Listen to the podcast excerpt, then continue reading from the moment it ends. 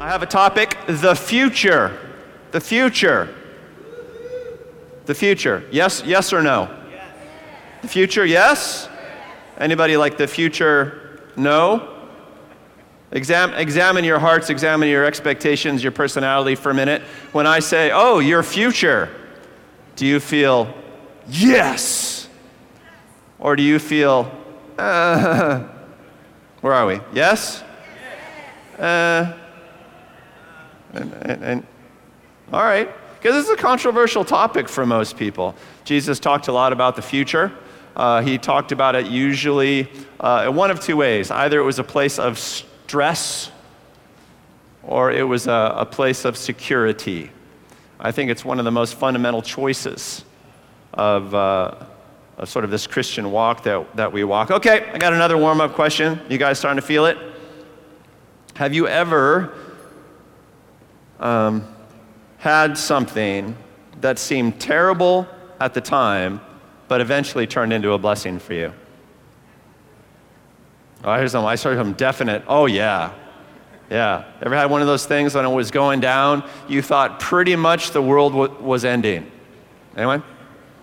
And then, like, you know, a year or two later, you're like, thank God that happened. Go ahead and just like wave your hand at me if that's you. Wave your hand at the people next to you. Smile when you do it. It seems like you're being friendly. Try it in traffic, it spreads the love. All right, another warm up question. Uh, we're in the Easter season. Uh, we're thinking about the end of Jesus' earthly life, and we're thinking about resurrection from the grave. All right, so this is sort of cerebral, this is sort of intellectual. You're going to have to think this thing through. So here we go. What are the two ingredients of resurrection? Who knows? Death and rebirth, death and life. Very good, very good. Or just because I like to take a dark uh, turn on things, uh, one of the key ingredients to resurrection is death. Just so you know. We all know what the second ingredient is. When you say resurrection, everybody thinks that life. I think it's thinks of life. I think it's a good word uh, that way. Um, all right, final warm up question, and then we're going to be entirely warm. Uh, nobody's going to pull any mental muscles today. Uh, have you ever had a sense in your life that something big was on the horizon? Like you couldn't put your finger on it, but just somehow in your spirit, you got this sense that change is coming. Ever had that sense? Turn to somebody next to you and say, yes, or uh, is this guy going to get around to saying something biblical or not? This, this, this. And when you had that sense, did it feel ominous or did it feel uh, reassuring, generally? Reassuring? Ominous? Ever have a sense that something ominous was coming down in life? Ever have that sense? There were clouds on the horizon. You ever get that sense? Some sort of storm or shock is coming? Talk to me. All right, thank you. How did you handle it? What'd you do? I don't really want you to answer, I just want you to think about it. Uh, because I, I think it's one of those rhythms of life. Uh, sometimes it can be given by circumstances, some sort, sometimes it just comes from the eternal churning in our own hearts. I've said this before um, when relaying stories about my life, and particularly the arc of my life, that when God has advanced me forward in life, the mechanism that He has used to advance me forward almost always has been failure. I have some sort of epic failure in my life, uh, some sort of dead end, some sort of ominous thud uh, that brings change that ends up uh, advancing me forward. I've told you know, probably dozens of stories about this sort of uh, mechanism uh, in, in my life. Here's one that, that I know that I've, I've, told at least once before in sermons, but, uh, but it was sort of a, a, downer time in my life. I was really kind of at the end of my, my period of, of, of depression, of years of depression uh, in my life. I was clawing my way out of it. I was having some uh, some powerful interactions with God anyway.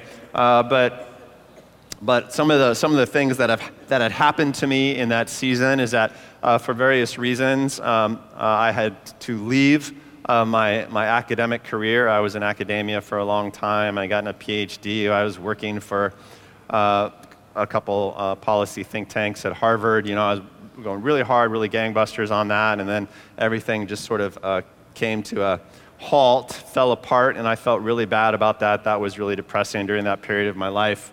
Uh, Sonia and I were just creeping into our early 30s, and we had started uh, trying to have kids, and we had uh, seven straight miscarriages, um, and uh, struggling with some other uh, health issues, lost a close family member, and I had gone to work for um, a startup a computer company really because I didn't know what else to do. And I had started as sort of a, a, code writer, sort of an engineer, and I had become the vice president of business development. And, you know, startups are very high pressure, uh, very dicey. Uh, and uh, and uh, we were just making it. I was just kind of getting some momentum into the company. And then the president of the company uh, basically uh, took all the money out of the company and left the country and uh, kind of left me in charge. I didn't even have enough money for payroll. I scrambled really hard. I hustled a few contracts. I invented a new way of doing presentations. I was living in Boston at the time. I'd gotten a couple contracts in Manhattan that were going to float the company for a while. And then 9 11 happened. Some planes flew into the trade centers. And among all the other tragedies that went down uh, that week, I lost those contracts. The, the, the businesses literally, you know, went up in flames um, that I had contracted with, and, and, and in the aftermath of that, I was uh, scrambling to, uh, to hold things together and hustle some other contracts, come up with some other uh, uh releases for our product. And when I got the, got the news that I had lost the bid for this one big contract that was going to keep us afloat, it was, it was about 2 a.m. I was pulling yet another all nighter in our office space it was a very nice computer software office space, very typical, a nice loft, very airy. But when you're all alone at 2 a.m., it just feels cavernous. Uh, and I remember plopping down on a step and, and, uh, and just, just losing it, just sort of weeping. And it was just like weeping because I felt like I was not able to keep this business afloat that, a, that had, that, a business that I didn't like, by the way. uh, that I didn't want to be working in, but I felt responsible for the, uh, the salaries of all of my friends, you know, and, and, and trying to hold things together in spite of the vaguely criminal activity of the chief executive and, and, and just, you know, all the tragedies and disappointments in my own life. I mean, you can just kind of imagine what that moment is like, right? And I just like, ugh, you know, and I'm very selfish and self absorbed. You know, I was saying things like, even the terrorists are against me, which of course wasn't true. but, you know, you, you feel stupid things like that when you're in that moment. And I was just sort of slowly praying to God, like, you know, I, I just, I mean, I tried so hard, Lord.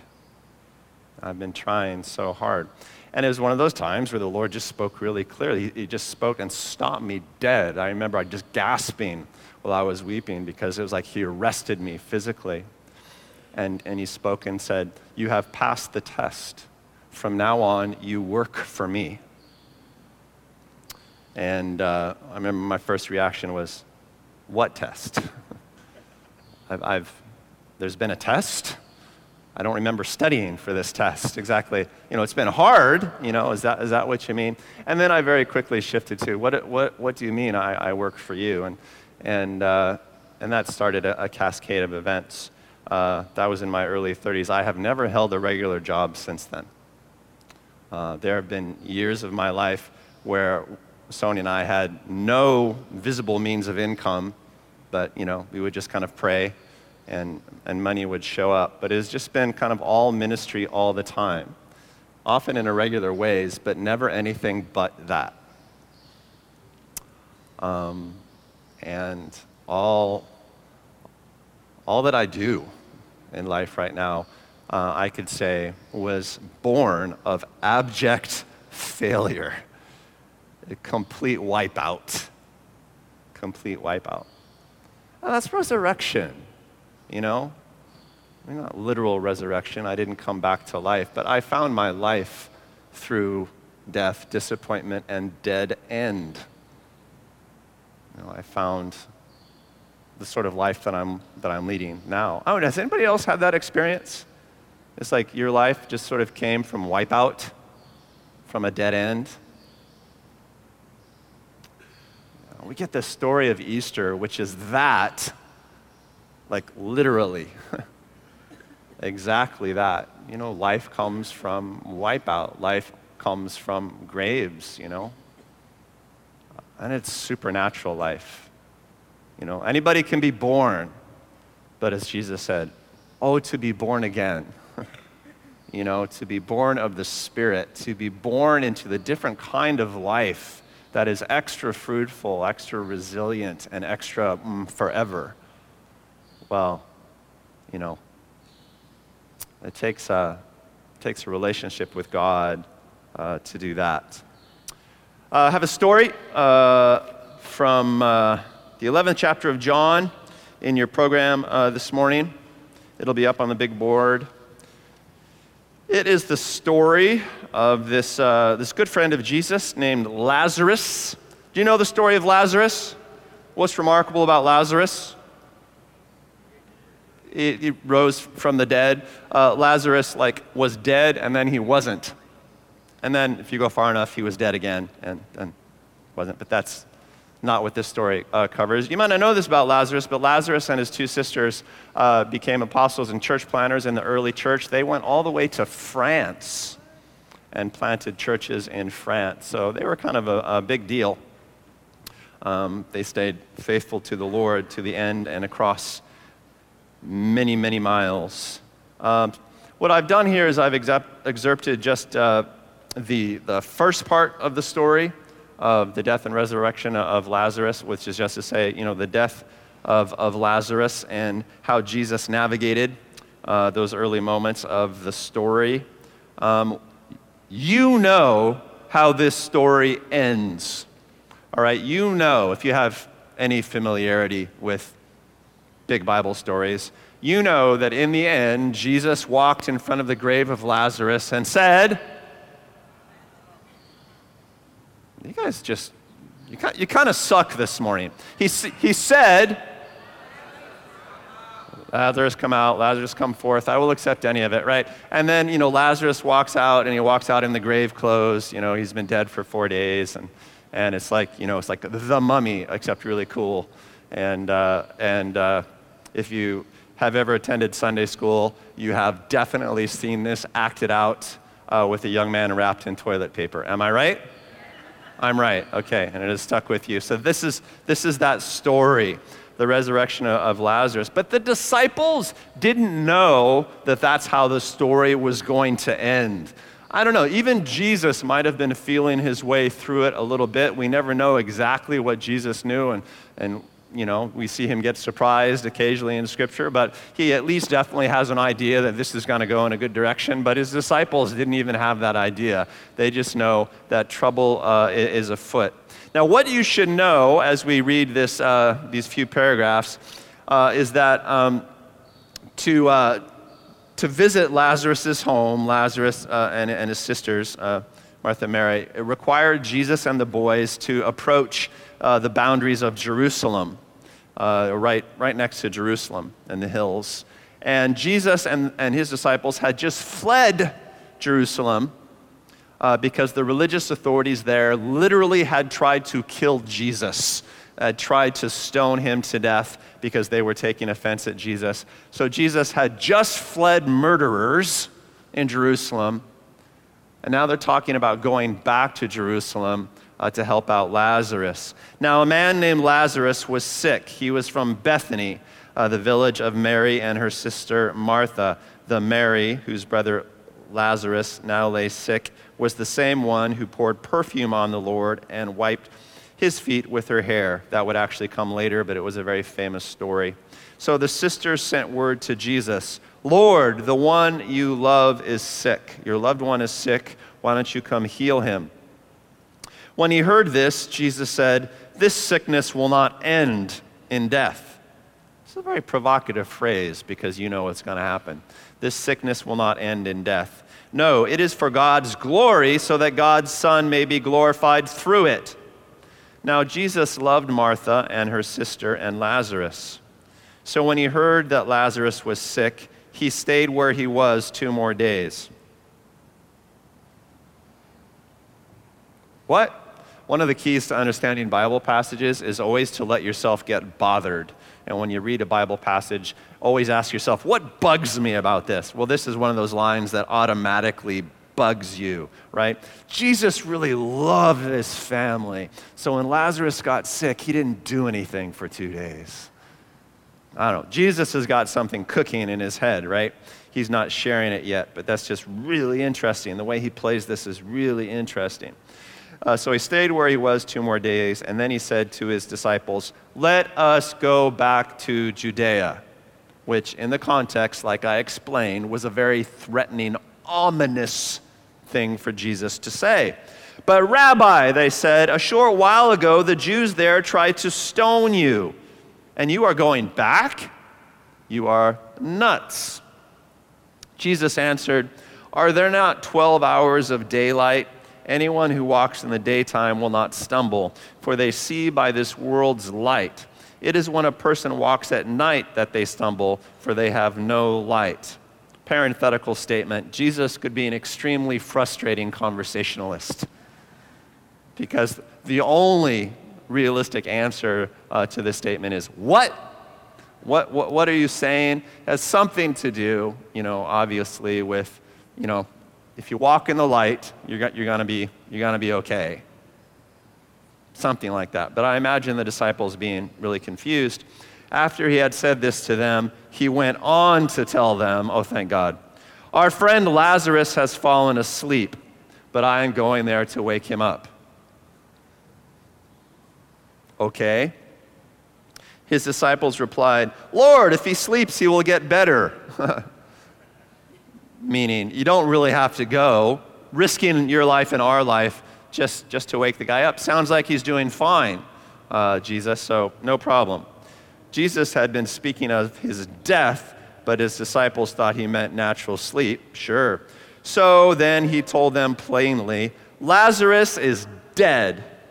And for your sake, I'm glad I wasn't there, so that you may believe. But let us go to him.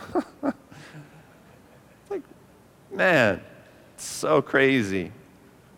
Then Thomas, also known as Didymus, said to the rest of the disciples, Let us also go that we may die with him.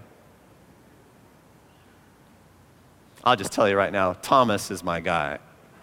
I love Thomas. I love Thomas. Of course, Thomas has a nickname in Scripture or in church history. It's, it's Doubting Thomas. Doubting. I, but I, we'll talk about that. But I would just like to point out that Thomas was the guy that got the other disciples to go with Jesus. And he did it with great optimism. I just, no, I just, I just get it. I just get him. I get Thomas. Said, look, it's the right thing to do, so let's go. It's gonna suck, but we're gonna do it.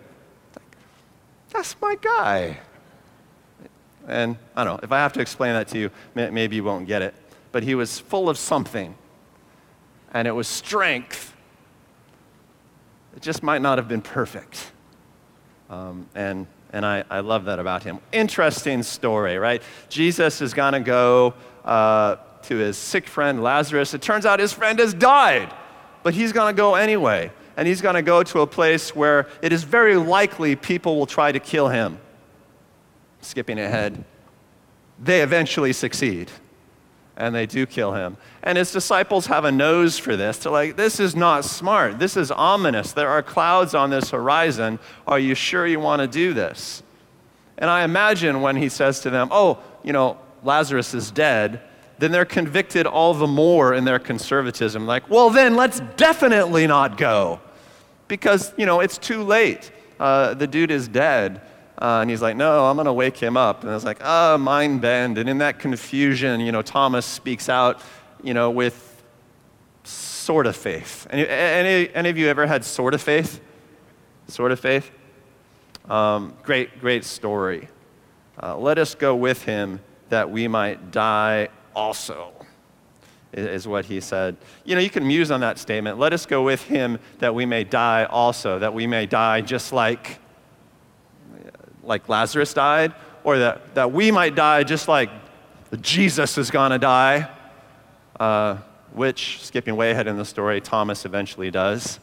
Uh, he gets uh, pierced with spears on a beach in India.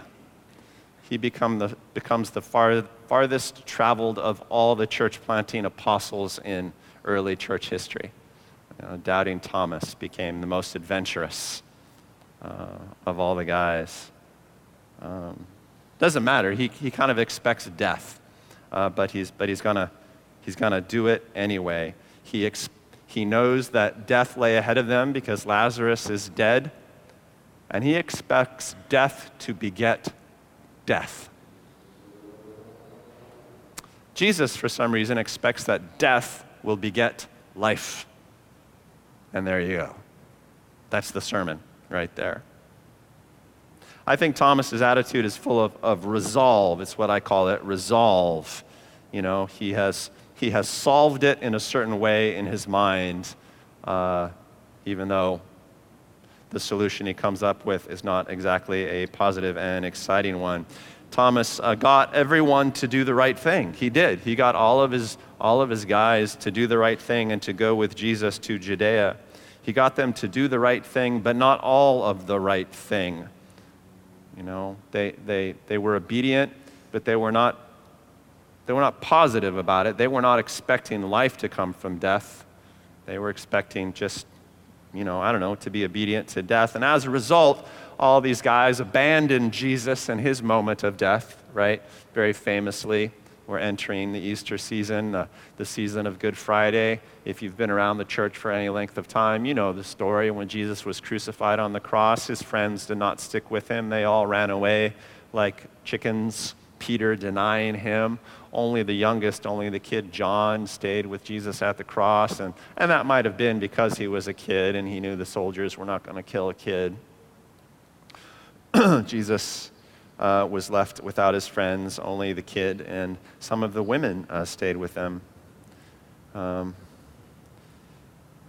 Thomas was faithful, uh, but he was not filled with faith. You know, he was faithful, but he did not expect goodness. You ever been there? You ever been there? Um, I, I like that strength in Thomas. Another story I like about Thomas is, you know, Jesus has been killed, stuck in the grave, and the disciples are in hiding, right? They're in hiding.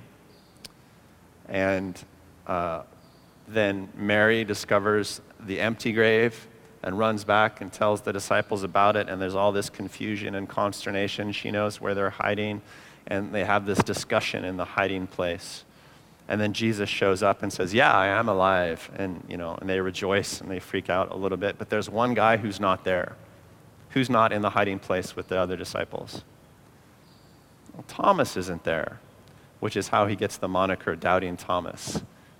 Because later, when they tell Thomas that Jesus had visited them, he says, Yeah, I'm, I'm, I'm not, I'm not going to be fooled again.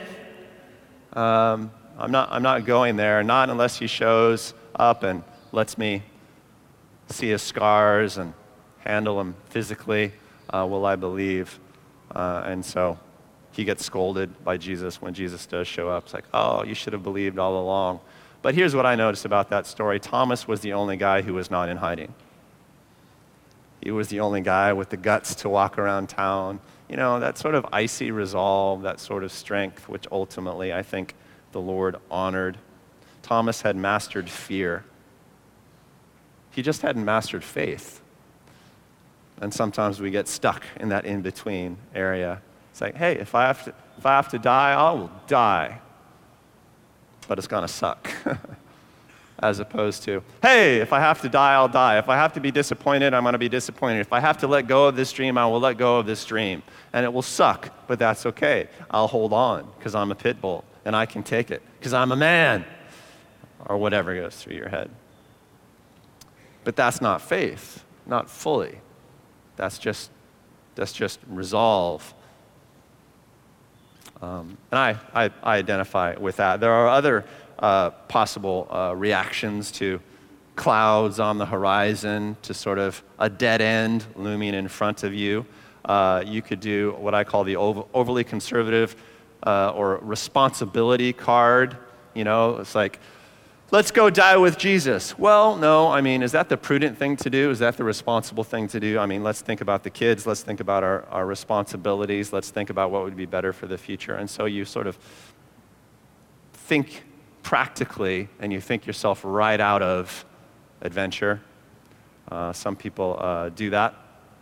There's sort of the pretentious faith reaction to clouds on the horizon, to a looming dead end uh, which is, oh, you know, it's going to be fine. Nothing could possibly go wrong. You just wait and see.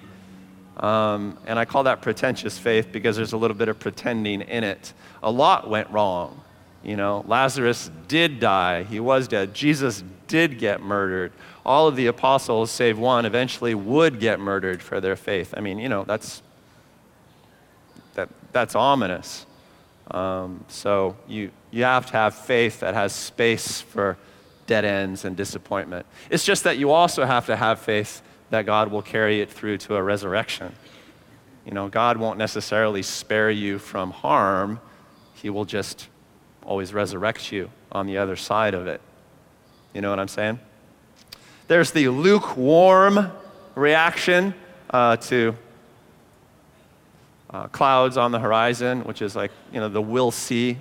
I'm not going to get too excited. I'm not going to get uh, too bummed. Uh, I'm not going to try too hard at anything. I'm just going to coast along, and that's a strategy that a lot of us adopt in life. And then, you know, there's, there's the real faith reaction, which is the one that I think the Bible advocates. You could just as well call it realistic faith, which is, which is to say, well, realistically speaking, bad things happen but it will be okay in the end. And you sort of embrace both ingredients of resurrection. You embrace the death, you embrace the disappointment, you embrace the dead end on one side. It's like, yeah, that happened. Uh, this is going to happen. And then you also embrace the promise of life. And yet it will lead somewhere. And yet it will lead somewhere. Because for every death, there is a rebirth in God's kingdom. That's realistic faith.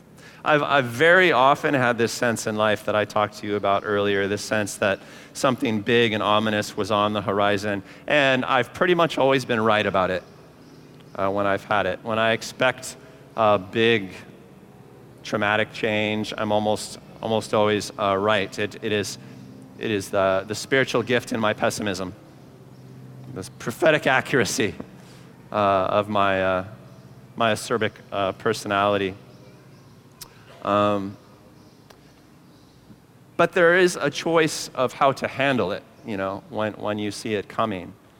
You know, is it going to fill you with a sense of dread? Or is it going to fill you with a sense of faith? Like, well, we'll see what God will do with this. Um, it's not exactly optimism, but it's, it's faith.